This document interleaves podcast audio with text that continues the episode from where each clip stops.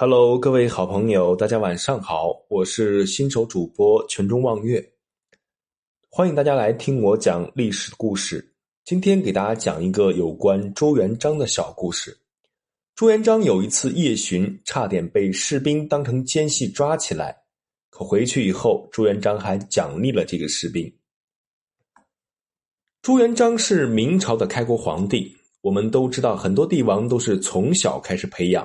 所以他们都是生活在深宫之中，对百姓的事了解甚少，所以眼界可能不咋样。但是朱元璋不同，他不是生活在深宫后院的公子爷，他是从穷苦百姓一步步走过来的，所以他的眼界比常人宽阔很多。朱元璋在位期间励精图治，政治上废丞相，设成宣布政使司。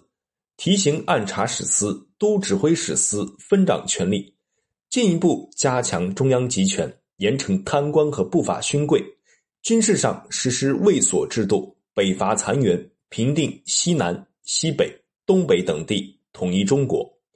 朱元璋是一个好皇帝，但是在他还没有成为皇帝的时候，差点被自己兵营的一位兵官处死。这又是为什么呢？元朝末年，农民起义爆发，天下大乱。其中起义军中以朱元璋等实力比较强大。朱元璋为了夺取天下，与张士诚在淮水流域进行了两淮战役。在战争过程中，张士诚经常让士兵混入朱元璋的军队来获取情报。朱元璋防止敌人混入军队，下令不准有外人进入军队，也不许在军队中随意走动。除此之外，朱元璋还经常夜巡。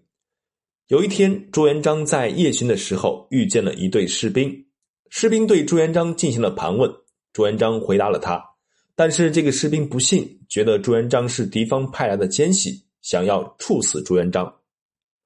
朱元璋急中生智，说自己还不知道这个命令。经过一段时间的解释，士兵就放放过了他。朱元璋回去后召见了这个小兵。小兵看见朱元璋都吓到了，但是朱元璋没有处罚他，反而嘉奖了他的行为。正是因为朱元璋的这种处理方法，使朱元璋最终战胜了张士诚。